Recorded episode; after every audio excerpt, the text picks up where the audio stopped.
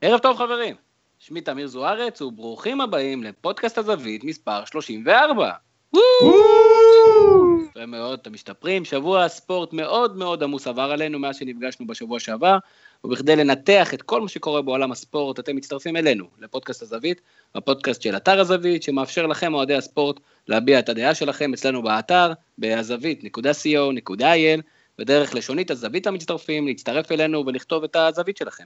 בנוסף, האתר שלנו מציע לא מעט אפשרויות להתחבר אלינו, אם זה באמצעות דף הפייסבוק שלנו שחגג היום 7,000 עוקבים, ואם זה בקבוצת הוואטסאפ של הגולשים שלנו, שבה מנתחים את אירועי הספורט היומיומיים, אז גם השבוע פאנל מכובד מאוד לצידי, והגיע הזמן להתחיל להציג אותו. ערב טוב לכוכב קבוצת הכדורגל של האתר, ליאור ציטרושפילר. וואו, איזה, איזה הגדרה. אה, וואו, אני מוחמא מאוד. ערב טוב. אה, תראה, זה היה בלייב, ראו אותך בערך 1,500 איש, אה, כובש שערים אה, נהדרים בטורניר הבלוגרים שלנו ביום שישי, אבל ליאור, אם אנחנו מסתכלים קצת על הערב, ליגת האלופות חוזרת, אתה מתרגש? את האמת? לא כל כך. אתה תשתף אותנו קצת יותר אחרי זה, ויהיה לך פרק שבו אתה מספר לנו טיפה על ליגת האלופות. עוד איתנו הערב הבלוגר בעל הקול הרדיופוני ביותר שיכולנו למצוא. ערב טוב לרוני כהן פבון. זה היה מאוד מחייב, הייתי חייב אה, להעביר חוטר. ערב טוב. רוני, כאוהד מכבי חיפה, כמה שבועות מאוחר מדי הלך רנה מולנשטיין הביתה? אמ, שבועיים, שלושה. שבועיים שלושה, ויכול להיות שזה יעשה את ההבדל בפלייאוף העליון, אנחנו כמובן נתעכב גם על מכבי חיפה. ואחרון חביב, אחד האנשים שאנחנו יותר אוהבים לארח אצלנו, ומייסד דף הפייסבוק המעולה נתחזק בינואר, ערב טוב לזיו להבי. אהלן תמיר, מה נשמע? מצוין זיו, זיו, בקרב בין טל בנין וניר קלינגר, איזה פינה אתה לוקח? אני תמיד בעד תיקו רב נפגעים במקרים כאלה. אה, זה הכל, כיף להיות פה עוד פעם. אנחנו שמחים גם שאתה חוזר אלינו, אז אני אריץ מהר את הנושאים, לא מעט היום על הפרק, אנחנו כמובן נסכם את המחזור בליגת העל ויש הרבה מה לדבר עליו, בית"ר ירושלים, שרון מימר, מכבי תל אביב שהחליפה מאמן וננסה להבין מה עבד לג'ורדי קרויף שלא עבד לשוטה ארבלדזה, ננסה להבין איך ישפיע המינוי של המאמן החדש ליטו וידיגל, נדבר על המאבק על הפלייאוף העליון, נדבר על גיא לוזון ומכבי חיפה כמובן, לאחר מכן נתחיל להתכונן להפועל באר שבע בשיקטש, ננסה לנתח את הסיכויים, את ההרכבים, וכמו שזיו התחיל, אנחנו נקדיש כמה דקות לעימות באולפן אה, יציע העיתונות בין קלינגר ובנין, ננסה להבין מה אפשר ללמוד על התקשורת מהסיפור הזה. זיו אחרי זה יספר לנו בקצרה על טיפים מהמסע שלו לאירופה, ליאור ישתף אותנו בתחושות שלו על ליגת האלופות, ונחנוך פינת הימורים חדשה, בקיצור המון המון המון דברים. אז נרוץ קדימה, ואני רוצה לדבר על הפיל שבחדר, גיא לוזון ורוני, אתה שיתפת פעולה היום עם כמה בלוגרים, ליאור ביניהם, וניתחתם בטור שער הגיא את המינוי של גיא לוזון. מהן התחושות של אוהד מכבי חיפה אחרי המינוי הזה? אני חייב להודות שאתה יודע, אולי, אולי זה חלק ממסע השכנוע עצמי, אבל uh, לפני המינוי הזה זה כנראה אחד הדברים הכי גרועים שיכולתי להעלות בדעתי שיקרו. אחרי המינוי אני מוכרח להודות שאני אולי הופך להיות חצי סנגור שלו, uh, אבל כנראה שזה הכי טוב שהיינו יכולים לעשות כרגע כדי להוציא משהו מהעונה הזאת, ואני חושב שזו בדיוק הנקודה שאוהדים חלוקים. אה, אוהדים שמתחילים לדבר על מאמן זר ואולי מסע חיפושים וכולי, זה אוהדים שפשוט אמרו בוא נזרוק את העונה הזאת לפח. אה, רוב האוהדים שלפחות סביבי אומרים שגם העונה הזאת צריך להוציא משהו, ובשביל להוציא משהו צריך מאמן ישראלי, וגיא לוזון הוא כנראה אדם שגם אם תאריך יותר או פחות היכולות הטקטיות שלו, אה, אני אגב בצד של הפחות, אני מקווה מאוד שאני אופתע לטובה, הוא כנראה יודע להזריק, אה, הוא יודע להביא את הזריקת אנדרנלין הדרושה לקבוצות מנומנמות, בדיוק כמו הקבוצה המסכנה שלנו. ליאור, בתור אה, גם אוהד מכבי חיפה, שגם משתתף אה, בסקר הגדול של רוני, עם כל השאלות הללו בטור הזה, אתה מסכים עם זה? זה, זה מה שמכבי חיפה צריכה עכשיו, להציל את העונה, או שאנחנו מפחדים להגיד שהתהליך, זה, זה מה שצריך לתת לו את הצ'אנס האמיתי? זו תשובה מאוד מורכבת ארוכה, אני מקווה שיש לנו איזה שעה וחצי, אז אני אה, אתחיל. כן. פלוס מינוס, פלוס מינוס, אבל באופן כללי אני חושב שאני לא אוהב את המינוי של גיא לוזון. אה, מכבי חיפה התחילה מה שהיא קוראת לו תהליך, או מה שהיא קראה לו תהליך, ועם אה, מינוי גיא לוזון, למעשה התהליך הסתיים. אם באמת רוצים תהליך, אז אפשר לתת לעוזר המאמן, או למאמן הנוער, או ללא יודע מי, להגיע לחצי שנה, לסיים את העונה, בניגוד למה שרוני אמר, אני חושב שאין יותר מה להשיג השנה. אני מקווה שמכבי חיפה לא תהיה באירופה שנה הבאה. אמ, וגם האמת, למרות, למרות כאילו שאני מאוד רוצה שהם יגיעו לפלייאוף העליון, לא יהיה אסון אם הם לא יהיו שם. המטרה היחידה של מכבי חיפה שנשארה העונה בעיניי זה לא לרדת ליגה, אני חושב שאת זה אנחנו פחות או יותר יכולים להשיג, אבל מעבר לזה, הקבוצה צריכה להתרכז בלבנות את עצמה. ההחתמה של גיא לוזון היא הפסקת התהליך, הפסקת הבנייה, בעיניי. יכול להיות שהוא יצליח בטירוף, אבל לי פשוט נמאס ממאמנים שמוגדרים כמוטיבטורים. מוטיבציה זה דבר סופר חשוב, אבל זה תחליף לטקטיקה. ומאמן שאין לו את היכולות הטקטיות והוא לא מספיק מבין כדורגל, אז הוא מוטיבטור ענק. שיהיה פיינגנבוים, כמה קבוצות הוא השאיר בליגה. אבל זה, זה פשוט לא מה שאני מחפש במאמן של מכבי חיפה. זיו, תפתור לי את זה, גיא לוזון הוא, הוא באמת רק מוטיבטור? כי יש לו רזומה הרבה יותר גבוה מזה. אה, אבל גם רוני וגם ליאור פשוט אמרו הכל. הוא מוטיבטור, טקטיקה לא ראיתי ממנו אף פעם, ואני עוקב אחרי הקבוצות שלו, אני בעוונותיי אוהד קבוצה קצת יותר מסכנה, הפועל פתח תקווה, יצא לי להכיר את uh, גיא לוזון מקרוב, הוא לא, זה לא המאמן שמכבי חיפה צריכה. אז אולי אתה פסול עדות, כי הוא מכבי פתח תקווה, אתה הפועל פתח תקווה, אולי בואו נעשה גילוי נאות פה, שאתה פשוט לא אוהב את הבן אדם. אין ספק, מסכים. הבנתי. אז אנחנו נתעלם מההערה שלך, ורוני, אני חוזר אליך. מה, מה רנה מולינסטיין פתח בכל תרועה רמה, אני זוכר את הטורים שלך לגבי הבית ספר הטקטי שהוא עשה לשוטה ארבלדזה, אחרי זה הצטרפו עוד כמה מאמנים שעשו בית ספר טקטי לשוטה ארבלדזה. מה לא עבד לרוני, לרנה מולינסטיין? זה השחקנים, זה העובדה שטור קרלינסטיין עשה שם מכירת חיסול בינואר והשאיר אותו ללא סגל, חוסר הבנה לאן הוא הגיע, לחץ. תראה, אני חושב שזה מורכב מהכל. אה, בדיעבד, זה נראה לנו קצת כאילו מולנסטיין הגיע לארץ, אמרו לו, תקשיב, יש את המשפט המפורסם של יניב קטן, שכל אה, אוהד מכבי חיפה מכיר, שהוא אומר, אסור להפסיד למכבי אה, תל אביב וחייבים לנצח בדרבי. וזה נראה כאילו מולנסטיין תרגמו לו רק את החלק הראשון, והוא נערך רק לשני המשחקים הללו עד עכשיו.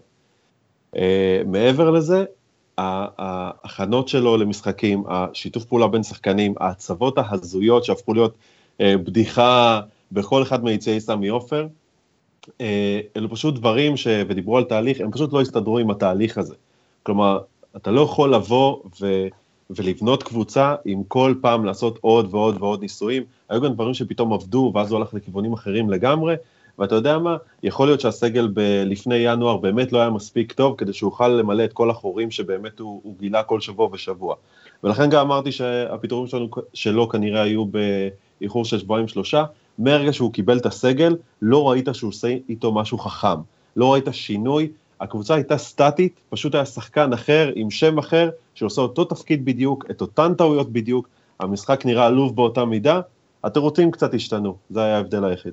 והם היו באנגלית, באנגלית מאוד מסוגננת, ואני חייב להגיד שלי באופן אישי חבל לי שמאמנים זרים לא מצליחים בליגה, או לפחות לא הצליחו הפעם, אני חושב שאנחנו עוד יכולים ללמוד הרבה מהם, אבל זה הפרק של רנה מולינסטיין, ויש, אם אתם רוצים, באתר לא מעט טורים רלוונטיים שיכולים לספר את הבעד ואת הנגד, ואם אנחנו מדברים על מה שאפשר השנה לעשות במכבי חיפה, ליאור, הקרב על הפלייאוף העליון, כרגע אם אנחנו מסתכלים על, על הטבלה, אז יש לנו את ביתר ירושלים ובני סכנין במקומות הרביעי והחמישים, 34 נקודות, יש את עירוני קריית שמונה שלא מזהירה כל כך עם 31 נקודות, ומכבי חיפה רק שתי נקודות מאחוריה.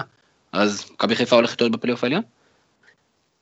אני חושב שכן, כמו שאמרתי, אני, אני לא בטוח שזה משהו שהוא חיובי, אני לא בטוח שזה משהו שהוא שלילי אם לא, אבל אני חושב שכן, אני חושב שגיא לוזון הוא מוטיבטור, אז הוא יבוא, הוא ייתן מוטיבציה, הוא יחדיר בהם איזשהו משהו ש, שלא היה קודם, הם ינצחו איזה שניים וחצי משחקים מתוך הארבעה שנשארו, והם יהיו בפלייאוף העליון. כמה זה טוב, שוב פעם, אני לא יודע, לא יודע. זיו, מכבי חיפה הולכת בפלייאוף העליון, או שהפועל חיפה מתכננת לנו הפיכה, או שבכלל קריית שמונה של קשטן תעמוד במשימה ותצליח להתברג בשישייה? כי עושה רושם שסכנין וביתר ירושלים כבר שם. אה, לגבי סכנין, אני לא בטוח. היא קבוצה של מומנטומים, ואני חושב שכן הקרב יהיה בינה לבין קריית שמונה. משמע, מכבי חיפה בפלייאוף העליון, ביתר בפלייאוף העליון, מכבי פתח תקווה, באר שבע, ומכבי תל אביב כמובן. רוני, בהנחה והם צודקים, אנחנו, אה, אתה יודע, בית"ר ירושלים, קבוצה שהחליפה מאמן לפני שבוע, ופתאום זמירות חדשות, זה משהו נקודתי, או שפתאום הגיע מאמן שנותן לשחקנים המוכשרים של, אה, אלה החניכים לשעבר של רם בן שמעון להתבטא? אה, אני חושב שעם כל הכבוד, קודם כל, אולי צריך להתחיל ב... ב... מה היו הפיטורים האלה?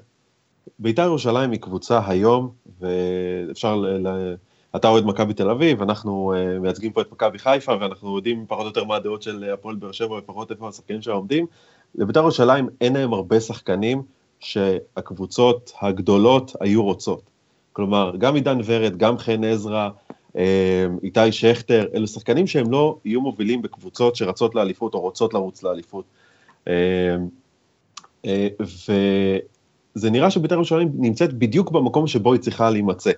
כלומר, היא ומכבי פתח תקווה הם קבוצות הדרג השני היום בכדורגל הישראלי, ואני לא חושב שרן בן שמעון נכשל בהקשר הזה. שרון מימר הגיע, בסדר, אז ניצחו 4-0 את רעננה, שהיא לא הקבוצה הכי, הכי יציבה בליגה היום, היא גם לא הקבוצה הכי מרשימה. אמ, זה לא אומר כלום לגבי העתיד, אני חושב שביתר ירושלים, גם עם חילופי המאמן הזה, תישאר בדיוק איפה שהיא הייתה, לו היה נשאר, אולי עכשיו זה היה קצת אה, יותר יפה לעין, אולי השחקנים, ישתחרר מהם איזה עול, כי רן בן שמעון לא בדיוק ידוע ביחסי האנוש שלו, אמ, אבל עדיין, השינוי הוא קוסמטי בלבד, לדעתי זה יישאר בדיוק אותו דבר. ליאור, תאיר את עיניי. זה, זה שרון מימר? בית"ר ירושלים היא באמת קבוצה יותר טובה ממה שרן בן שמעון עשה אותה? לא, האמת שלא. אני גם לא יודע מה בית"ר ירושלים כל כך התלוננו על רן בן שמעון. יכול להיות שלא הסתדרו איתו מבחינה אישית, יכול להיות, מ, מ, לא יודע, מכל מיני בחינות, אבל uh, רן בן שמעון עשה מבית"ר ירושלים מה שבית"ר ירושלים יכולה לעשות עם הסגל הזה. הוא לא עשה שום דבר מיוחד. ושוב פעם מגיע מאמן חדש, אז מנצחים 4-0, זה נהדר, זה, זה באמת מגניב לאללה, אבל זה לא, זה, לא מעיד על שינוי אמיתי. אה, אני לא חושב ששרון מימר יותר טוב מרן בן שמעון, אני לא חושב גם שהוא יצליח לעשות יותר מהסגל שיש בביתר. אה, ו- ולמעשה זה, זה חילופי מאמנים שהם אה, סתם כנראה עלו כסף לבעלים, אין שם יותר מזה שום דבר. אוקיי, okay, זיו, אתה אמרת שאתה, את גיא לוזון אנחנו יודעים מה אתה חושב עליו, מה אתה חושב על רן בן שמעון, שהיום דרך אגב ממונה לפני שעתיים להיות המאמן החדש של מ"ס אשדוד. אז uh, את רן בן שמעון אני דווקא אוהב, והנה, זו הוכחה, שחקן ששיחק uh, חלק נכבד מהקריירה שלו במכבי פתח תקווה, אני בסדר גמור איתו, אבל uh, ברצינות, שוב, אני, אין לי, אין לי יותר מדי מה להוסיף על מה שרוני וליאור אמרו, אני רק אגיד כזה דבר, לדעתי הפיטורים בכלל הגיעו, כי פשוט לרן בן שמעון נמאס לעבוד עם תביב, וכל פעם תביב מחליף מאמן, מישהו שיכול לתת לו קצת הכתבות, לשבץ פה את השחקן הזה, שם את השחקן הזה, וככה הוא מתגלגל ומרוויח כסף, לכאורה, מבית"ר ירושלים. זיו, אני רוצה להישאר איתך, שרון מימר מפוטר מהפועל כפר סבא, אחרי שלא כנראה הצליח לספק את התוצאות הראויות, ומקבל את בית"ר ירושלים, אחד ממועדוני הפאר של הכדורגל הישראלי. מה, מה קורה פה? זה מעמד המאמן? זה העניין של כסף? זה... מה זה? זה עניין של, שוב, של אלי תביב, של מאמן שאלי תביב יכול להתערב לו ב- ב- בהרכב, בעניינים המקצועיים, ושרון מימר, אני לא חושב שהוא נכשל בכפר סבא, כן, פיטרו אותו מכפר סבא, זאת אומרת, הוא, הוא לא השיג עם כפר סבא משהו לא צפוי, וכמו שגם רוני וגם ליאור אמרו בחוכמה, אני לא חושב שהוא יעשה משהו לא צפוי עם בית"ר, זו הקבוצה, הוא קיבל אחלה של חיזוק בינואר, גם חן עזרא, גם זגורי וגם קונט המגן הימני, שהוא פנטסטי, בינתיים לפחות. וזה פשוט עוד מישהו שלתביב יהיה נוח לעבוד איתו בהתחלה, עד הפיצוץ הבא. רוני, תשכנע אותי אחרת. אני לא מצליח להבין איך מאמן, אה, עם הניסיון של שרון מימר, ושוב, אין לי שום בעיה אישית עם שרון מימר, אבל בית"ר ירושלים זה מועדון ענק. וגיא לוזון אה, אולי הצליח, לא הצליח, בהפועל תל אביב מקבל את מכבי חיפה, שרון מימר מקבל את הפועל כפר סבא, את אה, בית"ר ירושלים. מה קורה פה בסדר המאמנים הזה? אה, צריך להפריד בין גיא לוזון לבין מה שקורה בבית"ר ירושלים. אני חושב ש... אתה יודע מה? יש מחנה משותף מאוד רלוונטי לשתי הקבוצות הללו, שזה הלחץ.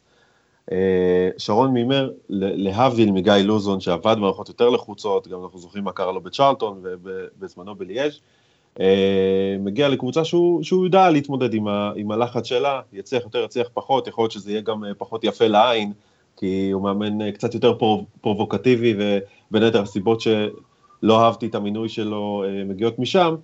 שרון מימר מגיע מתפקיד עוזר מאמן בהפועל באר שבע, גם כן בתקופה מוצלחת שלה ותחת המעטפת המאוד uh, uh, מחבקת ומגוננת של uh, אלונה ברקת ובכר, אחרי זה הגיע לפועל כפר סבא, גם כן קבוצה חצי מנומנמת שהלחץ לא הגיע אליו, ולדעתי בית"ר ירושלים אולי המועדון שדורש ממך את האור הכי עבה בכדורגל הישראלי.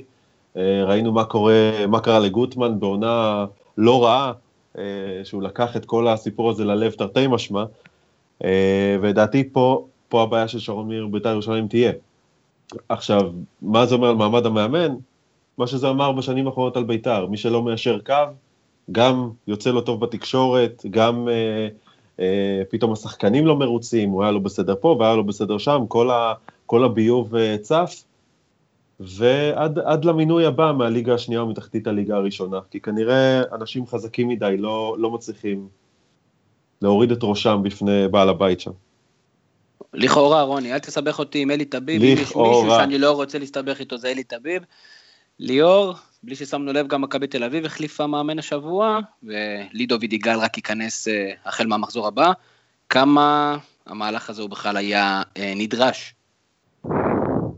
נדרש הוא לא היה, אני חושב שאם היה אפשר לעשות את זה אחרת, אני חושב שהיה נכון למכבי תל אביב, שג'ורדי יישאר עד סוף העונה, הוא, אי אפשר להתווכח עם התוצאות שהוא מביא, הביא למכבי תל אביב במחזורים האחרונים מאז העזיבה של שוטה. אה, אבל אני חושב ש, שזה פשוט לא מתאים לג'ורדי. ג'ורדי לא רוצה להעביר אימון כל בוקר, הוא רוצה לטוס בעולם, להסתובב אה, ולעשות את מה שבשבילו הוא בא. אה, ולכן אני חושב שלא היה מנוס מזה שיגיע מאמן למכבי תל אביב. השאלה היחידה היא האם זה המאמן שהיה צריך להגיע למכבי תל אביב. עכשיו אני לא מכיר אותו, לא מכיר את ההיסטוריה שלו, רק מה שקראתי היום, אה, אה, ככה בשביל להתכונן לפודקאסט הזה, אז קראתי את הטור של אה, מיכאל יוחין, אה, והוא נשמע כמו מאמן מאוד בעייתי, הוא נשמע כמו מאמן שהסתכסך בכל מקום, כמו מאמן שעוזב כל קבוצה אחרי לא, לא יותר מחצי שנה. כן, כן. אה, שעוזב כל קבוצה אחרי לא, לא יותר מחצי שנה, ו, וזה נשמע מאוד, אה, מאוד בעייתי. ואם מכבי תל אביב רוצה לייצר איזושהי יציבות סוף סוף, אחרי שכל חצי שנה מתחלף שם מאמן, אז אני לא חושב שזה המאמן הנכון בשבילה. אבל uh, בגלל שבכל זאת uh, ג'ורדי קרויף כן הוכיח לנו uh, שהוא יודע לעשות דברים, אז אני אאלץ, לפחות כרגע, לתת לו את הקרדיט. אני רוצה נכון, להעיר משהו לגבי העניין הזה. אה, לאו דווקא לגבי המינוי הספציפי, יותר לגבי התהליך. אה, ראיתי בימים האחרונים, בעיקר בפיד שלי בפייסבוק, לא מעט ביקורת על זה שג'ורדי פתאום החליט בשלב הזה להביא מאמן, ומה מביא מאמן, הקבוצה רצה, אה, והוא רוצה רק לחמוק מאחריות במקרה שהם לא ייקחו אליפות, והוא לא רוצה שזה יהיה רשום על שמו, ואם כאן רק אפשר לרדת, וכולי וכולי וכולי. אני חושב שצריך דווקא להגיד מילה טובה למכבי תל אביב בהקשר הזה, זה מוכיח שהקבוצה עובדת כמערכת. ג'ורדי קרויף, תפקידו לא לאמן, לא לקום בבוקר ולהגיד לו, תרוץ בין הקונוסים, או אתה תמסור לו ואתה תתפנה באגף הזה. תפקידו לתכנן איך המועדון ייראה, איך הקבוצה תיראה בשנה הבאה, והוא לא יכול לעשות את זה שהוא מתעסק ב... אם הוא רוצה לעשות את האסטרטגיה, הוא לא יכול להתעסק בטקטיקה כל היום. אני חושב שגם העובדה שמיץ' גולדהר אה, כיבד את מכבי תל אביב בנוכחותו השבוע, גם כן נותן את המסר שהדברים האלה הוסכמו והוחלטו ביחד. אה, אבל לפני שניגע בלידו, אה, איך כבר קוראים לו, אני כבר לא זוכר. אה, ווידיגל, כן, ליטו, וידיגל, אז אה, אני עדיין רוצה להתעכב קצת על ג'ורדי קרויף, כי באמת הוא עשה אחלה תוצאות במשחקים לא בהכרח אה, קלים, כולל ניצחון כפול למכבי פתח תקווה, וכמובן ניצחון על הפועל באר שבע. וזיו, מה, ההבדל בין מה שמביא טקטית ג'ורדי קרויף ולעומת שוטה ארבלדזה? יפה, ממש הכנת לי את הכדור לרשת, כי זה בדיוק מה שרציתי לדבר עליו. אה, זה גם משהו שאני עובד עליו כבר הרבה זמן, זה עוד מעט יעלה גם בבלוג שלי, ונתחזק בינואר. אה, אני חושב שמה שג'ורדי עשה, בשונה משוטה, ובכלל, בשונה מכל המאמנים שעברו במכבי תל אביב מאז ינואר 2013, זה שהוא השכיל להשתמש בחלוץ המטרה שלו כמו שצריך. מינואר 2013, בהחתמה הכפולה של זהבי ושל אה, רדה פריצה, מכבי תל אביב דואגת בכל שנה שיהיה לה חלוץ תשע קלאסי בסגל. זה היה פריצה, רדוניץ' הנשכח, אורלנדו סא, שראינו שהוא חלוץ מצוין ברגע שהוא עזב את מכבי תל אביב, והענק התורן העונה הוא וידר קיארטנסון. עכשיו, בשמונה משחקים עם ג'ורדי קרויף, קיארטנסון כבש שמונה שערים ובישל שער אחד. אלה מספרים של ערן זהבי. זאת אומרת, קיארטנסון הפך למפלצת. עם שוטה, לצורך העניין, בשביל לעשות השוואה, 20 משחקים, שבעה שערים ובישול אחד. כל מה שג'ורדי עשה, יש לו קבוצה מספיק איכותית בשביל לשלוט בליגה מבחינה, מבחינת החזקת כדור, גם בלי אה, קיארטנסון, אבל כל מה שהוא עשה זה להכין לחלוץ המטרה את הכדורים כמו שהוא אוהב, והוא יצר מפלצת, אז לדעתי השאלה היא לא ג'ורדי או ליטו, אלא קיארטנסון איך. אם הוא יקבל כדורים כמו שהוא אוהב וכמו שהוא יודע, מאבק האליפות פתוח. אם לא, זאת אליפות של באר שבע, לא משנה כמה המסע האירופי של בכר ימשיך. מעניין, אנחנו נדבר גם כן על המסע של בכר. רוני, תחתום לי את הדיון הזה של מכבי תל אביב, ליטו, ג'ורדי. אה, אני חושב שג'ורדי, בניגוד למאמנים אחרים, א', הוא הבין מה, מה מכבי תל אביב ואיפה היא עומדת ביחס לקבוצות אחרות בכדורגל הישראלי. היא לא צריכה להתאים את עצמה אליהן, היא צריכה לשחק את המשחק שלה עם הכלים שיש לה, בוא ניסה להמציא את הגלגל כל משחק, או פתאום להוציא את טל בן חיים, או לעשות את זה, או לעשות משהו אחר. הוא ידע שיצחקי הוא שחקן שאין מקבילים לו בליגה שלנו, הוא ידע שקיארטנסון שחקן שבלמים בליגה לא ידעו להתמודד איתו, הוא פשוט בנה את המשחק סביבם, הוא הציב את השחקנים שהיה מתבקש שהם יוצבו, הוא עשה שימוש נכון גם ביוסי בניון, שכל משחק מעולה שלו, אמרתי לעצמי, למה דברים התנהלו אצלנו אה, בצורה שהם התנהלו. הוא עשה את מה שהוא היה צריך לעשות, הוא הגיע למספרים מאוד יפים, והוא למעשה, ליטו צריך להודות לו על כל מה שהוא עשה בחודש הזה, כי אם הוא היה מקבל את הקבוצה ישר אחרי ארוולדזה, כנראה ש, שמצבו לא היה כל כך טוב.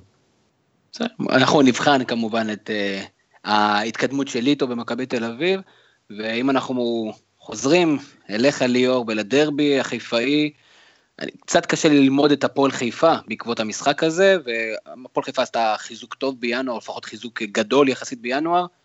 איזה הפועל חיפה אנחנו הולכים לראות במחזורים הקרובים? או שזה פשוט מכבי חיפה שהייתה אומללה מול שיטת המשחק הזו? אני אתן את הקרדיט להפועל חיפה, היא ניצחה ניצחון מדהים, מאוד מאוד כואב לי, אבל אני אתן לה את הקרדיט. אני חושב שהפועל חיפה אבל לא השתנתה בצורה מהותית, אה, היא אמנם הביאה שחקנים, אבל לא נראה ממנה משהו אחר ממה שראינו עד עכשיו, לפחות ככה נראה לי. אני חושב שמה שבלט במשחק הזה זה שלא היה שום שינוי במכבי חיפה. זאת בדיוק הייתה מכבי חיפה, שראינו לאורך כל העונה, שיודעת לפעמים אה, לפרקים לשלוט בכדור, אבל אה, מקבלת שערים שטותיים, פרוצה לחלוטין בהגנה, ושהיא מנסה ללחוץ על הדוושה, אין לה שום יצירתיות בחלק הקדמי ושום יכולת לעשות דברים מעבר, מחטיאה גם את המצבים שיש לה וסופגת את כל ההזדמנויות שהקבוצה היריבה מגיעה אליהן. אז, אה, אז מהבחינה הזאת אני חייב להגיד שזה היה משחק רגיל לגמרי של מכבי חיפה, ספציפית זה נגמר שלוש, זה יכול להיגמר שתיים, זה יכול להיגמר אחד, זה יכול להיגמר ארבע, אה, ספציפית פה הפועל חיפה הצליחו לתת שלושה שערים. אבל, אה, אבל הפועל חיפה הגיעה כמו שצריך במשחק מול מכבי חיפה, כנראה גם למדה בצורה נכונה את חוסר היצירתיות של מכבי חיפה, הבינה שהיא צריכה לתת למכבי חיפה את התחושה שמכבי חיפה שולטת במשחק, ואז לצאת למתפרצות או לנצל את הטעויות בהגנה המאוד רעועה של מכבי חיפה, והיא עשתה את זה, עשתה את זה מדהים וכל הכבוד לה. ואחד האנשים ב- ב- המרכזיים אולי שניהלו את המשחק של הפועל חיפה זיו היה דור פרץ, דור פרץ שמגיע מהשאלה ממכבי תל אביב, ושחקן מאוד מוכשר, מה הסיכוי שלו לחזור מהשאלה כזאת בהפועל חיפה, להיות שחקן משמעותי במכבי תל אביב? לא רע בכלל, זו נראה לי החלטה מצוינת, גם של הפועל חיפה, גם של דור פרץ, גם של מכבי תל אביב. הוא הברומטר של הקבוצה, נראה ככה שזה מה שהוא הולך לקראתו במרכז, הוא מקבל דקות, הוא מקבל החלטות על המגרש, סומכים עליו, זה בדיוק מה שצריך, וזו החלטה שהיא טובה לא רק למכבי תל אביב, אלא גם לנבחרת, אם מסתכלים קדימה. אנחנו בהחלט נחזיק לו אצבעות, שחקן שאני באופן אישי מאוד מאוד אוהב. רוני, ביום חמישי יש לנו את הפועל באר שבע שמארחת בשלב ה-32 האחרונות את בשיקטש, ואתה תתחיל להכין אותנו למשחק הזה. בוא נתחיל מהקבוצה הטורקית. אני, אני אנחש שפנית אליי בגלל המוצא הטורקי שלי. בהחלט. אה, אבל, אבל למרות, ה, למרות המוצא, אה, בני משפחתי יודעים שגרת עשרה, אז אני אני אשתדל להיות כמה שיותר אובייקטיבי, שאני אתייחס אל תהיה אובייקטיבי, אנחנו בעד הפועל באר שבע. לא צריך להיות אובייקטיבי, קרא אותה.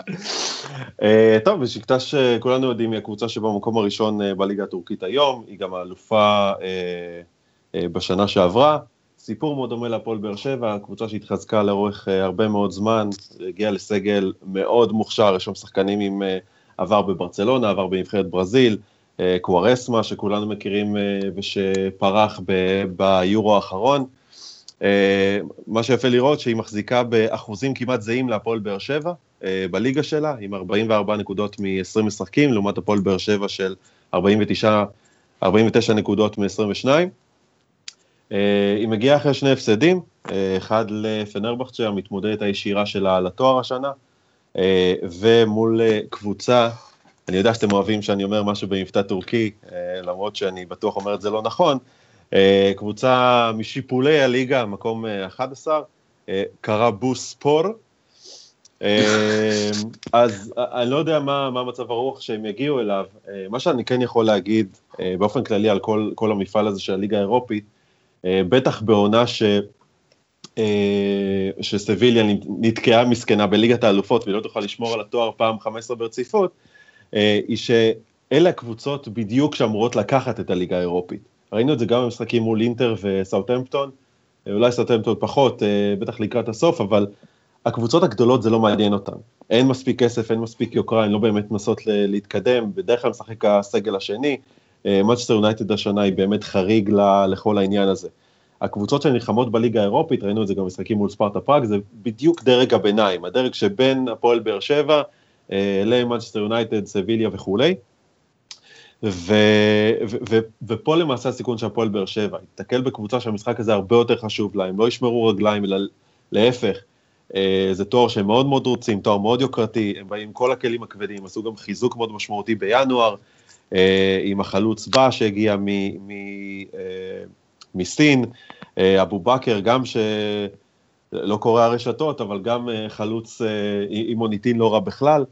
אה, הם יבואו עם כל הכלים שלהם, עם הרצון שלהם לנצח, עם הרצון שלהם גם לראות בסוף העונה מניפים את הגביע הזה, וזה משחק מאוד שונה מהמשחקים שהפועל באר שבע שיחקה עד היום, ואל להם לטעות שניצחון על אינטר מעיד על היכולת שלהם לנצח את בשיקטש בכזו קלות.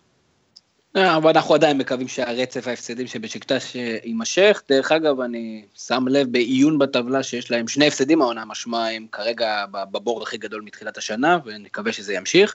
ליאור, אם אתה ברק בכר, ואני מאחל לך שיום אחד תחזיק בחוזה כזה, אה, תספר לי קצת על ההרכב שאתה היית מעמיד מול הקבוצה הטורקית. קודם כל אני חושב ש, שאחת הדילמות הקשות ביותר של קבוצה שמגיעה כאנדרדוג למשחקים מהסוג הזה, היא מה עושים אם המשחק הראשון הוא בבית. ומכיוון שהמשחק הראשון בבית, הפועל באר שבע מצד אחד מבינה שהיא משחקת מול קבוצה יותר טובה, אבל מצד שני מבינה שהיא צריכה להוציא מפה איזושהי תוצאה, אם היא רוצה אה, בסוף לעבור את בשקטש.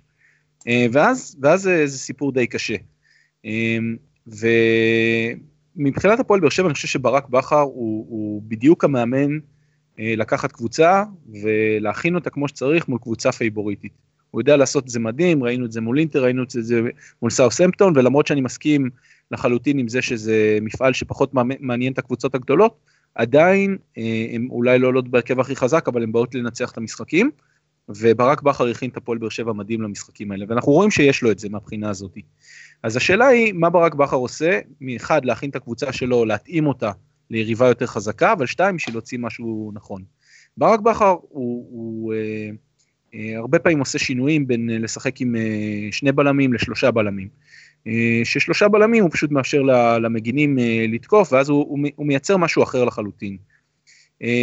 הפציעה של, של ויטור לדעתי טורפת את כל הקלפים מהצע, מהבחינה הזאתי, הוא אמנם החזיר את סוארז, אבל אני חושב שהוא לא, לא מספיק בונה על לואיטה, והוא מבין שהוא לא הבלם ש, שיכול להחזיק את ההגנה, או להיות חלק מצוות ההגנה. אה, בנוסף לזה, יש לו בעיה עם המגינים. בן ביטון נפצע כל יומיים, וגם עכשיו, אה, היום ראיתי כותרת שאומרת שהוא נפצע באימון והוא בספק לבשקטש. מיכאי קורות בצד שני, גם כן אה, פצוע, לא פצוע, חוזר, לא חוזר. ואז הוא צריך לשחק, לדוגמה, אם אני אאמר, עם מתן אוחיון כמגן ימני ועם בן תורג'מן כמגן שמאלי, אז הוא לא יכול לבנות על המגינים שיהיו אלה שיעשו את ההבדל ולשחק עם שלושה בלמים. לכן אני, אני חושב שהוא יעלה עם שני בלמים, הוא יעלה עם קישור, אה, הקישור החזק שלו, המעובה, עם רדי, אובן אה, וג'ון אוגו, כמובן שהוא יעלה עם וואקמה שאי אפשר בלעדיו, ואז השאלה מה, מה קורה עם הקשר השני בצד השני, ו, וזה תמיד התלבטות נורא קשה בין בוזגלו למאור מליקסון. בוזגלו בכושר מדהים, בוזגלו עשה דברים מדהימים השנה בהפועל באר שבע, בעיקר באירופה. מאור מליקסון זה שחקן שמשנה, משנה מומנטום, הוא יכול לא להיות, הוא יכול להיעלם, הוא יכול לא יודע מה, אבל פתאום כשהוא מופיע ועושה את המהלך האחד הגדול הזה, זה מדהים. ויש לי הרגשה שברק בכר, מה שהוא הולך לעשות, זה לעלות בחלק הקדמי, גם עם וואקמה, גם עם בוזגלו וגם עם אליקסון. אני חושב שהוא כבר עשה את זה, אמ, ו... ואני לא זוכר... למכבי חיפה. כן, אני לא זוכר, אני לא זוכר עד כמה זה היה משמעותי מהבחינה הזאתי, אבל uh, יש לי הרגשה שבמשחק הספציפי הזה זה מה שהוא הולך לעשות. אני מסכים מאוד עם ליאור, בעיקר לאור העובדה שהם באים מסורסים לחלוטין uh, למשחק הזה אחרי שלוסיו עזב. Uh, גדיר פצוע וגם גם סער לא איתנו. סער לא איתנו זה נשמע ככה קצת uh, פטאלי. אנחנו בהחלט לא איתנו שה... בטרנר. בהתחשב בזה שאתה uh, טורקי, רוני, אנחנו מקווים מאוד שהמאזינים הטורקים לא שומעים את הטקטיקה של uh, בכר, שאנחנו כבר גילינו אותה, אז הנה יש לנו גם סקופ. זיו, תאמר לי על התוצאה במשחק הזה. אה, אני חושב שזה יהיה משחק עם מינימום שערים, יהיה 0-0. לא ניכנס עכשיו לטקטיקה, אבל 0-0 אולי עם כיוון ל-1-0 קטן של באר שבע. אוקיי, מעניין. רוני, ליאור? אני חושב שהפועל באר שבע מפסידה את המשחק הזה 2-1.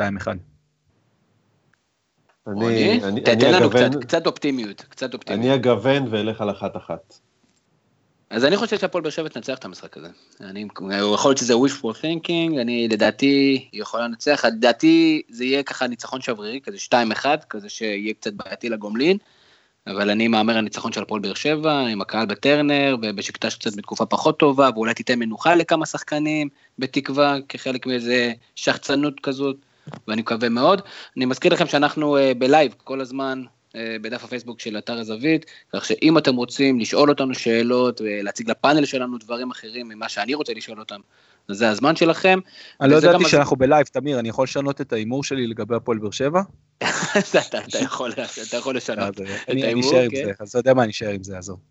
אנחנו נבדוק אתכם. אנחנו אחרי זה, דרך אגב, אה, גם כן, אה, בעקבות הפינה שלנו, פינת ההימורים, אנחנו נחזור ונראה אם אתם באמת עקביים או שסתם זרקתם מהראש שלכם. זיו להבי, אה, מייסד דף הפייסבוק, אה, נתחזק בינואר, עשה לפני משהו כמו חודשיים. נכון. זיו, תתקן אותי, לפני חודשיים עשה מסע אירופאי מדהים, שזה מה שנקרא אירופה הקלאסית, חמישה אצטדיונים בחמישה ימים, כמו המערכון של אה, ארץ נהדרת בזמנו, אבל לא הוא ישפוך לנו כמה זמן באמת זה היה, והלך והסתובב בעולם וראה משחקים, וזיו, מעניין אותי לשמוע ממך כמובן החוויות, אבל אתה יודע, אנחנו אנשים תחרותיים, מה המקומות הכי טובים, מה המקומות הכי פחות טובים, מה הדיל הכי משתלם, כי אנחנו בכל זאת ישראלים. תן לנו כמה דקות ה... להתענג על המסע שלך ולהיזכר שפעם גם אנחנו היינו יכולים לעשות דבר כזה. יפה, זהו, אז קודם כל, כן, חשוב להגיד את זה, זה לא משהו שאפשר אה, לצאת ככה לתקופה מהעבודה באמצע החיים ולצאת למסע. תכננתי את זה מראש, זה היה זמן מוגדר, המסע נמשך כמעט חודש, 28 ימים. אה, ראיתי במהלכו 13 משחקים. עכשיו, כשאני אומר משחק, אלה היו משחקים באמת מדהימים. מהקלאסיקו ומחזורי ליגת האלופות של הקבוצות הכי טובות באירופה. אה, לגבי דיל טוב, זה לא עסק זול. ואין יותר מדי סודות בעניין הזה. ככל שאתה מתכנן מראש יותר זמן, אתה תשלם פחות כסף. ככל שאתה תשקיע זמן בתכנון, תשווה מחירים ולא תקנה חבילות, אלא תרכיב בעצמך את החבילה, אתה תחסוך כסף. אה, אבל הכסף הוא באמת לא הדבר העיקרי בזה, נסעתי בלי לחשוב על כמה אני עומד לבזבז, כמה אני, אה, כמה בזבזתי כבר, זו הייתה חוויה לא נורמלית. אז מה האצטדיון הכי מדהים שביקרת בו? אני חושב שהאליאנס ארנה הייתה שם אווירה מאוד מאוד מאוד טובה. משחק נגד מי? זה היה ביירן מינכן, ביירן אתלטיקו. בצ'מפיונס. זה, ויחד עם הרמון סנצ'ס פיחואן, שזה תמיד, אתה יודע, חוויה משוגעת, עוד כשניגע בחלק של ליגת האלופות, יש, אני מניח, איזה חלק קטנטן על ליגת האלופות, אז נדבר קצת על האיצטדיון ועל הקסם שלו. אבל אלה לדעתי ה highlight של האיצטדיונים, כמובן שהכל היה מדהים. איפה עכשיו אתה, מה, מה, הבא, מה המטרה הבאה? אז יש, בעוד חודש וחצי נוסע לאמסטרדם וגרמניה. אה, מתחילים בדרבי של, אה, של חבל הרוער, זה שאלקה דורטמונד, עוד שני משחקים נחמדים של אייאקס בליגה ההולנדית, עם אלקמר ופיינורד, ומשם לדר קלאסיקר הגרמני, של דורטמונד נגד ביירן. מדהים. אני לא רוצה להיות על השיחה הזאת, אני יכול להתנתק. אני, אני, כולנו יכולים להתנתק. יש פה לבבות מעל הראש שלי, זה הכי קרוב לוולנטיין דיי שאנחנו יכולים אה, לחשוב עליו. אה, טוב, אה, תודה שביאסת אותנו זיו, אבל אני מניח שלך יהיה, יהיה כיף. אתם מוזמנים להצטרף. כן, תספר את זה לאשתו של ליאור. אני אולי הולך לראות את הדרבי של מלבורן ביום שבוע הבא. בדיוק. אה, ורוני, אתה רוצה לספר לנו קצת על הסיפור האישי שלך, עם זה שהיית אמור לראות אה, ליברפול נגד אה, טוטנאם, ובסופו של דבר נאלצת למסור את הכרטיסים האלו? או שאתה לא רוצה? יש דברים שלא רוצים לדבר עליהם, בטח לא. אם הייתי מקבל כרטיסים בחינם עם מישהו שנתקע ונאלץ לעזוב, אז הייתי מספר את זה בגאווה גדולה. יש דברים שעדיף שלא. אוקיי, אז אנחנו לא נהרוס לך את הליבידו. ליאור, ליגת האלופות, ואתה בקצרה אמרת שאתה לא מתרגש מהשלב הזה, אבל בכל זאת תכין אותנו קצת לשלב הזה של אה, ליגת האלופות, שאני חייב להגיד לך, גם אותי פחות מרגש, עוד מעט זיו יספר לנו למה זה כן מרגש, אבל בוא תספר לנו למה אתה לא מתרגש. אני חושב שאני לא מתרגש בגלל ששלב הבתים נהיה שלב קצת מאוס, אה, שנמרח, ועם המון המון משחקים לא מעניינים, שנמרחים על תקופה מאוד ארוכה, ואז יש לך הפסקה ארוכה, ואתה למעשה שוכח, ו- וגם לא, זה לא היה מלהיב קודם, אז אתה למעשה שוכח. אבל אה, אם בכל זאת אה, נזכרים, אז אה, שלב שמינית הגמר כן מביא לנו משחקים מאוד מאוד מעניינים, ובסוף אין יותר מדי הפתעות, כל הקבוצות הגדולות שם, או רוב הקבוצות הגדולות שם, ויש משחקים מאוד מאוד מאוד מסקרנים. אתה רוצה שנתחיל לעבור? נדבר עליהם קצת? בוא, אתה יודע מה ליאור? בוא נדבר על זה קצת. יאללה, בוא נדבר. Uh, טוב, אז, אז כמובן שנתחיל עם אה, פריס סן ג'רמן ברצלונה. פריס סן ג'רמן היא, היא קבוצה חסרת מזל. היא נאלצת לפגוש את ברצלונה בערך פעם בשנתיים, uh, בשלבים uh, יחסית uh, מוקדמים, שמינית גמר רבע גמר, ואף פעם לא מצליחה לעבור. העזיבה של זלאטן אין ספק שהיא משמעותית עבור פריס סן ג'רמן, ואחרי שהיא שלטה במשך uh, כמה שנים רצוף בליגה הצרפתית ביד רמה, אז השנה יש לה יריבה אמיתית, וזאת מונקו, והיא כרגע מקום שני בטבלה. אה, אחרי פתיחת עונה סבירה, עם המשך עונה לא כל כך סבירה, עם איזה משבר באמצע, היא חוזרת לפורמה מאוד מאוד טובה ומנצחת אה, חמישה מתוך השישה משחקים האחרונים שלה, שלוש נקודות ממונקו. אמנם הפרש שערים מטורף שם ההבדל ביניהן, אבל רק שלוש נקודות ממונקו, והיא גם פוגשת את מונקו עוד אה, איזה כמה מחזורים. אה, אז היא, היא בסך הכל ב, בסיטואציה די טובה. ברצלונה, אנחנו נוטים לחשוב שזאת לא עונה טובה של ברצלונה, בכל זאת היא רק מקום שני בליגה הספרדית, נקודה מריאל אבל גם שני משחקים יותר, אבל ברצלונה בכל זאת כן נותנת uh, הצגות השנה, היא כן מנצחת רק במחזורים האחרונים 5-0 לספלמאס, 4-0 אייבר, 3-0 בלבאו, 6-0 אלווס, אה, זאת אומרת, היא, היא, היא כן, אה, זאת עדיין ברצלונה, למרות שקשה לה בליגה הספרדית, אבל זה באמת כנראה בגלל שריאל אה, היא קבוצה משמעותית. אני צריך להמר, אני הולך עוד פעם עם ברצלונה גם הפעם. נעבור למשחק השני? בוא נעבור למשחק השני, ליאור. ריאל מדריד נפולי. ריאל מדריד נפולי, אני לא הולך בסדר המשחקים, סלחו לי, אבל אה, ריאל מדריד נפולי, ריאל מדריד זה ריאל מדריד, מובילה את הליגה הספרדית בכושר מדהים. נפולי כהרגלה בקודש בשנים האחרונות, אה, בין שלוש הראשונות באיטליה, יובה ורומא מובילות את הטבלה, אבל נפולי מיד אחרי זה. אה, תוצאות שלה בתקופה האחרונה מאוד טובות, מנצחת, ניצחה 7-1 את בולוניה, 2-0 את גנואה בשני המשחקים האחרונים. אבל בכל זאת, היא פוגשת את ריאל מדריד וכנראה שזה ייגמר שמה. דרך אגב, ליאור, אני, לפני שאתה עובר לאתלטיקו מדריד, רוני, אתה מסכים עם הקביעה של ליאור שריאל מדריד בכושר מדהים? עושה רושם שהיא קצת מגמגמת בזמן האחרון, למרות התוצאות אה, שנשארות קונסיסטנטיות יחסית. היא מגמגמת והיא עקבית בדבר אחד אה, בלבד, שכל פעם שנדמה שריאל מדריד האימתנית חוזרת והיא פה כדי להישאר, היא פשוט מתרסקת, היא מתרסקת גם תמיד בגלל אותה סיבה, אה, בגלל שאין להם את רוזנובסקי והקוקטיילים כנראה. אה, וגם מה שמדהים שזה גם אותם שחקנים כל פעם נפצעים והקבוצה עדיין בונה את כל המשחק שלה על השחקנים הללו, אז נכון, השנה זה קצת יותר מאוזן, אז לא צריך תמיד את מודריץ' וקרוס, יש לנו גם את... קזמירו. קזמירו, וגם uh, קובצ'יץ' שמפגין ניצוצות פה ושם, איסקו פתאום נכנס למשבצת, ש... לוקאס וסקז מאוד משמעותי. כבר, כבר מזמן, לוקאס וסקז משתף פעולה יפה עם רונלדו, ו...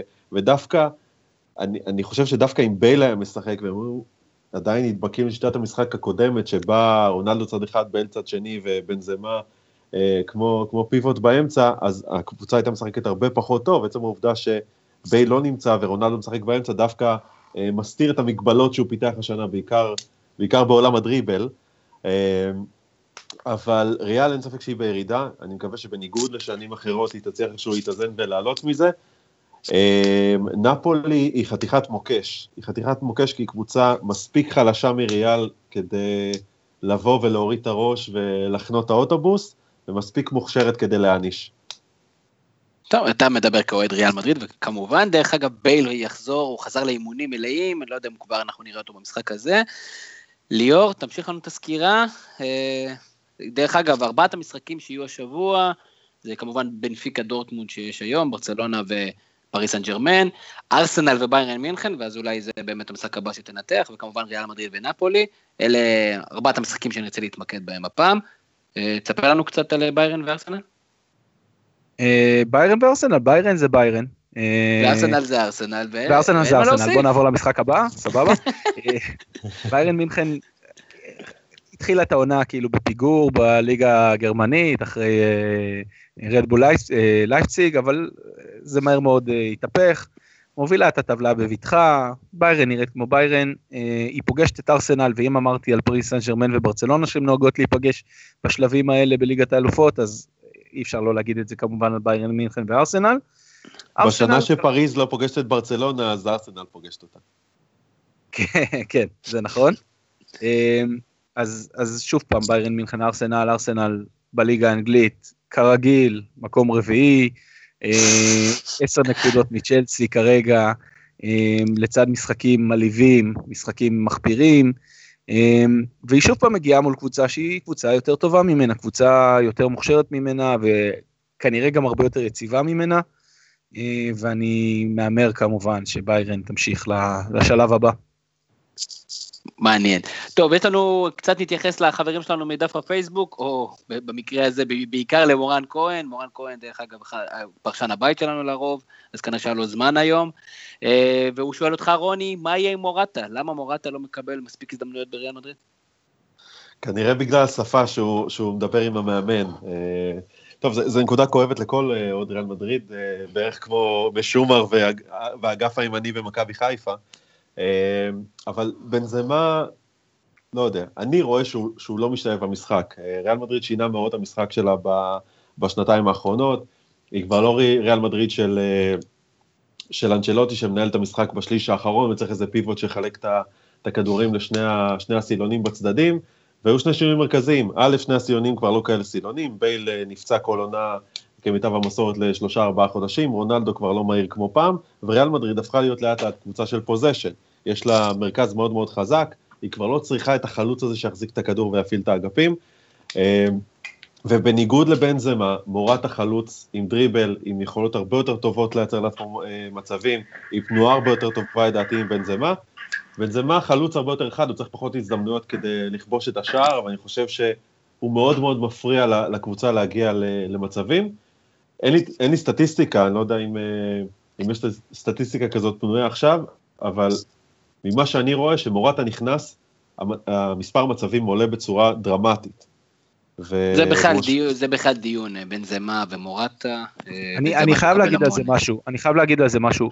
בקצרה, כי מ... אנחנו רוצים לשאול... בקצרה מאוד, אני כן. רחוק מלהיות אוהד ריאל מדריד, אבל אוהדי ריאל מדריד יש לכם נטייה אה, לא להעריך שחקנים שמשחקים אצלכם, ומאוד להעריך אותם אחרי שהם עוזבים, כי הם מאוד מצליחים במקומות אחרים. אה, עיין ערך דימריה, עיין ערך אה, היגואין. ואני חושב שאחרי שבנזמה יעזוב את ריאל מדריד וילך למקום אחר, אתם מאוד תתגעגעו לבנזמה. אני חושב שהוא חלוץ מדהים, נכון, הוא לפעמים יש לו בעיות, לפעמים הוא מחטיא, לפעמים הוא מפריע, אבל הוא חלוץ מדהים, ואין הרבה חלוצים כאלה היום, ואתם צריכים להגיד תודה שחלוץ כזה משחק היום בריאל מדריד. אה, מורן כהן דרך אגב מזכיר לנו, כן, תסיים רוני את הסיפור, אני יותר לא אשאל אותך שאלות על ריאל מדריד. אם יורשה לי להגיב רק בשנייה, קבוצה כמו ריאל מדריד חייבת שני חלוצים ברמה הזאת בסגל. אין ספק, אני לא רוצה שבנזמה יעזוב, אני פשוט חושב שהבכורה שהוא מקבל והעדיפות הברורה שהוא מקבל על מורטה, היא לא הגיונית במצב הדברים הנוכחי. אני כאוהד ריאל מדריד מסכים עם זה לחלוטין, לא חושב שצריך לשחרר את בן זמה, צריך שיהיה אולי איזה רוטציה טובה יותר. מורן כהן אומר ויקטור פאצ'ה איז ויקטור פאצ'ה, יכול להיות שוויקטור פאצ'ה יכול לעזור לריאל מדריד. אה, דרך אגב, זיו, שואלים אותנו גם ברק וגם מורן כהן, אה, מבחינת הסבב שלך באירופה, א', איפה עומדים האצטדיונים, לעומת אצטדיונים אה, מודרניים בישראל, למשל האצטדיון בחיפה והאצטדיון בבאר שבע, איפה היית מדרג אותם בעילית של אירופה? אה, מאוד גבוה, זה מפתיע, כי אמנם בגודל אין מה להשוות, אבל רואים שהאיצטדיון חדש, אתה רואה את התשתיות ואת הכל, ומבחינת הפסיליטיז של האיצטדיון, הוא ברמה, גם האיצטדיון, גם טרנר וגם האיצטדיון בחיפה נקרא לו ככה, ולא אה, איצטדיון אבירן אפשר לקרוא לו, אז הם ברמה הכי גבוהה של אירופה. כנ"ל מבחינת האווירה של הקהל, זה כאילו דגם מוקטן. חוץ מהקהל של דורטמונד, כל הקהלים באירופה נופלים מהקהלים בארץ. הקהל של דורטמונד זה אותו קהל של מכבי תל אביב, הפועל תל אביב, באר שבע, מכבי חיפה, כפול 10-15 בכמות. אוקיי, וזה גם כן מן הסתם אה, חלק מהעניין. דרך אגב, חלק מהמדינות שביקרת בהן הן לא כאלה גדולות אה, מבחינת אה, כמות האזרחים שבהן, זה פשוט יותר חיבור, אני מניח, יותר חיבור לקבוצות ויותר חיבור לתרבות ספורט. אני מניח שזה חלק מהסיפור. אה, לפני שאנחנו מסיימים, אנחנו חונכים פינת הימורים חדשה, ובמקרה הזה, אה, בגלל שאנחנו פאנל מתחלף, אז אנחנו רק נצחק עליכם, על רובכם כשאתם לא תהיו פה כדי לשמוע, אז אני אריץ את ה... זה הרבה יותר כיף, לנו, בתור מי לא שנמצא. אנחנו גם לא צריכים לתת הסברים, אנחנו לא כמו מאמנים שבוע אחרי שבוע. בדיוק. חוץ מזה, הכי כיף לטעות. אז אני אומר אה, זריז משחק, אתם תגידו לי את התוצאות שלכם, לא צריך לספר, לא להגיד קשה, חלש, תוצאה. זמן, מה שנקרא זמן תוצאה. אה, נתחיל ברצף, רוני, ליאור וזיו, אז אני מתחיל ממך רוני, מכבי תל אביב, הפועל קריית שמונה. תיקו. 2-0, מכבי תל אביב. 2-1 מכבי תל אביב. הפועל באר שבע בשיקטש אמרנו כבר, אז אני אעבור לבא בתור, וזה tricky one, הפועל כפר סבא, מכבי חיפה. 4-0 מכבי חיפה. אה? זה מדהים. מעולה, אני סולידי קצת, 2-0 מכבי חיפה. אגב, אמרו את זה שני אנשים שהם נגד המינוי של לוזון. אה, וזה היה מדהים, זה היה ממש מדהים. אה, ליאור, היה מדהים שהתערבת לו בזה, יפה. הפועל חיפה, הפועל באר שבע. רוני. גם תיקו. או-אה. ליאור? 3-1 הפועל באר שבע. זיו? ניצחון להפועל חיפה אחרי שבאר שבע זכותה מבשקטש. הפועל חיפה מנצחת את הפועל באר שבע. אוקיי, ונעשה דברים אה, שקורים היום. דורטמונד בנפיקה? רוני? 3-0 דורטמונד. 2-0 בנפיקה. זיו? 2-2. ידעתי שתגיד תיקו. וברצלונה פריס סן ג'רמן, רוני? 1-0 פריז. 1-0 ברצלונה. 3-1 ברצלונה. 1-0 פריז בברצלונה? לא, זה בפריז. משחק בפריז. המשחק, אה, אוקיי, סליחה, אז אני, אצלי, ב, זה, זה התהפך לי. יפה, אנחנו נבחן אתכם, ואני בטוח שברק יעשה לנו פה איזה טבלה שמסתלבטת על כולם, ואנחנו נזכור לכם את זה לנצח נצחים. שנייה לפני שאנחנו מתקפלים, אני רוצה לשמוע, אה, נתחיל ממך זיו. לגבי הנושא הזה של קלינגר נגד אה, טל בנין, מי שלא מכיר את הסיפור ביציע העיתונות אה, של השבוע האחרון, ביציע העיתונות או בשבת ביציע, יושבים ניר קלינגר וטל בנין, אנשים שיש להם קצת עבר גם כן בהפועל חיפה, ניר קלינגר היום המנהל המקצועי של הפועל חיפה, וטל בנין היום פרשן ביציע העיתונות, ומתחיל שם איזה קרב מילולי שבסופו של דבר או יורד לפסים אישיים. כשאתה יוצא, אחרי שאתה רואה דבר כזה, זיו, מה, מה התחושות שעולות בך, מה אנחנו יכולים ללמוד מה, מהעימות הזה, או שאנחנו בכלל לא צריכים להתרגש ממנו, כי זה כולה, אתה יודע, עימות בטלוויזיה, בתוכנית שמקדמת uh, תכנים שכאלה. אז יפה, זה היה, זאת כל התורה הייתה בעשר שניות, כי באמת, מצד אחד זה יצא עיתונות, מזה הם מתפרנסים, זה הרייטינג, סכסוכים אישיים ולכלוכים וצעקות. מצד שני, אלה האנשים שהם מובילי דעה בכדורגל הישראלי. אחד הוא מנהל מקצועי במועדון לא רע בכלל, השני פרשן בערוץ הדגל, באחת מתוכניות הדגל במדינה, בספורט הישראלי, וזה פשוט עצוב. אה, אני חושב שזה המקום גם שגם הזווית וגם הבלוג שלי הגיעו ממנו. זאת אומרת שנמאס לנו מה, מהתחושות שכולם בקלחת וכולם נגועים וכולם אינטרסנטים, וצריכים משהו נקי. ליאור, אתה, אתה צפית בסרטון הזה? כן, אני, האמת שאני לא, לא, כאילו, רק שמעתי על זה מכל מיני מקומות, ואז היום החלטתי שאני רואה את זה, ואני מסכים עם כל מילה שזיו אמר, זה, זה פשוט, אה, זה גועל נפש, זה, זה פשוט מגעיל ש, שעל הדברים האלה אה, בנוי כאילו הכדורגל שלנו, כי זה למעשה כאילו מה שמציף את הכדורגל בפני קהל הצופים בישראל, וזה בדיוק הנקודה שבה אנחנו בזווית מגיעים, ואני חושב שזה היופי, ש, ש, שאפשר, שאנחנו מצליחים להראות כולנו פה, שאפשר לדבר על כדורגל גם אחרת. אפשר לרדת על, אה, על שחקנים, אפשר לרדת על מאמנים, אפשר להגיד שמישהו לא בסדר, אבל צריך לעשות את זה בשפה יפה, לא להעליב, לא לפגוע, ופה זה הפך להיות משהו אישי, משהו באמת, כאילו, אתם יודעים שאתם בשידור, בטלוויזיה, גם אם אתם לא מסכימים ביניכם, תרסנו את, עצ... את עצמכם ו... ותדברו על כדורגל, לא על הצהוב, לא על, ה... על כל הגועל נפש הזה, וזה פשוט, זה פשוט מגעיל. פשוט... גם שמתם אה, לב, הזמן, הזמן המשיך שם והמשיך, וברק אה, אומר משהו נכון, אומר, אה, מה שמדהים שהם המשיכו את השידור, בשביל שזה יהיה נמוך ומטונף, יודע, יותר מזה, הרייטינג. אני שמעתי רעש של מיקרו, אני די בטוח שהם הכניסו פופקורן. כן, לא, אבל, אבל יותר מזה, בהתחלה המנחה שם ניסה לעצור את זה, ואז הוא הפסיק. ואז פשוט התרכזו בהם, המצלמה התרכזה, וזה פשוט שיקולים של הבמאי, שאמר למנחה, עזוב, עזוב, תן להם, תן להם. והנה זה עובד, אפילו אנחנו באתר הזווית שמתעסקים בספורט ורק בספורט, וזה אייטם, זה האייטם אצלנו, איך שני באמת כוכבי ילדות, כוכבי ילדות שלי, ניר קלינגר, קפטן של אחד הווינרים הגדולים בתולדות הכדורגל, טל בנין, ואבי נימני יושב שם באמצע בדיוק כבורר, ואתה יודע, וטל בנין, אני חייב להגיד שלקחתי פה צד, כי טל בנין לא עזב את הנושא, זאת אומרת, זה בסדר לשאול שאלה לגיטימית, מה אתה עושה בתור מנהל ספורטיבי, זה לגיטימי לבוא ולשאול מה אתה עושה בזמן השוטף שלך, האם אתה חושב שהצלחת לא הצלחת, אבל כל העקיצות האישיות האלה, אתה יודע, זה קצת יותר מדי, רוני, תתקן אותי. זה בדיוק מה שרציתי להגיד. הבעיה המרכזית, וזה מתחבר מאוד לשאלה ששאלת אותנו קודם, לגבי מעמד המאמן בישראל, זה כל התזזיתיות הזו. הרי כל אחד מה, מהיושבים באולפן הזה שם היה באיזשהו שלב מאמן, וכל אחד היה שם פרשן. וזה כאילו שהם מחליפים גם אחד את השני, אז נוצרים המון מטענים, והם רק מחכים להזדמנות לצאת אחד על השני. אני לא יודע איך אנשים אחרים ראו את זה, אני ראיתי כאילו שני החבר'ה האלה באו גם מאוד טעונים וגם מאוד מוכנים ליום שהשני יגיד לו משהו. אני לא, אני לא מסכים עם זה, אני לא מסכים עם זה, רוני. אני חושב ש, שטל בנין בא מאוד מוכן, הייתה לו אסטרטגיה מאוד ברורה בדבר הזה, וניר קלינגר, אה, אני חייב להגיד ש, שהוא ניסה, הוא ניסה למחוק את זה, אבל ברגע שהוא קצת נעלב, הוא הבין שהוא צריך לצאת גם כן גבר בכל הדיון הזה, אז הוא החזיר. כן, אבל עוד לפני זה הוא אמר, אה, תקשיב, אה, אני לא רוצה לצטט, כן, אבל הוא התייחס גם לדברים שהוא אמר באולפנים אחרים, ודברים שהוא אמר לה בהזדמנויות אחרות. מה שאני אומר ששורה תחתונה, זה נראה שזה כאילו מה שמזין היום את ה... ספציפית התוכנית הזאת, אה, ותוכניות אחרות באותן שעות ובאותו ערוץ.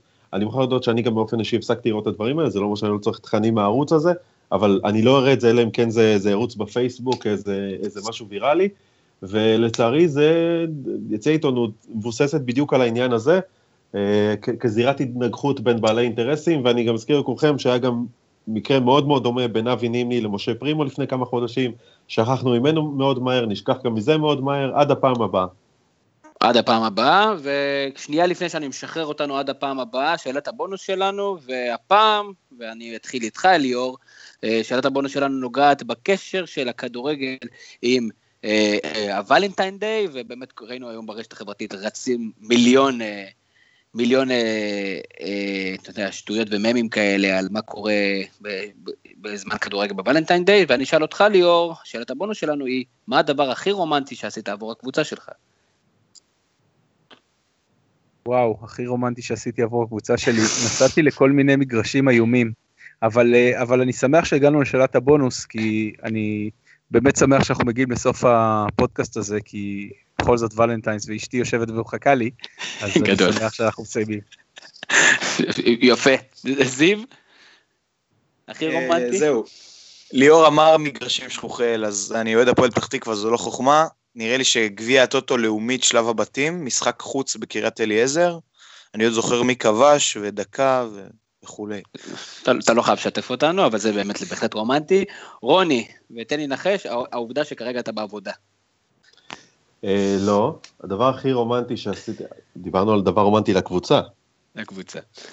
הדבר הכי רומנטי שעשיתי לקבוצה שלי, אני חושב שאנחנו לא אנשים, אנחנו לא טיפוסים של רומנטיקה, אני אוהב אותה כל השנה, מכל הלב, ועצם העובדה שאני עדיין הולך כל שבת למגרש, זה, זה כשלעצמו רומנטי במצבנו.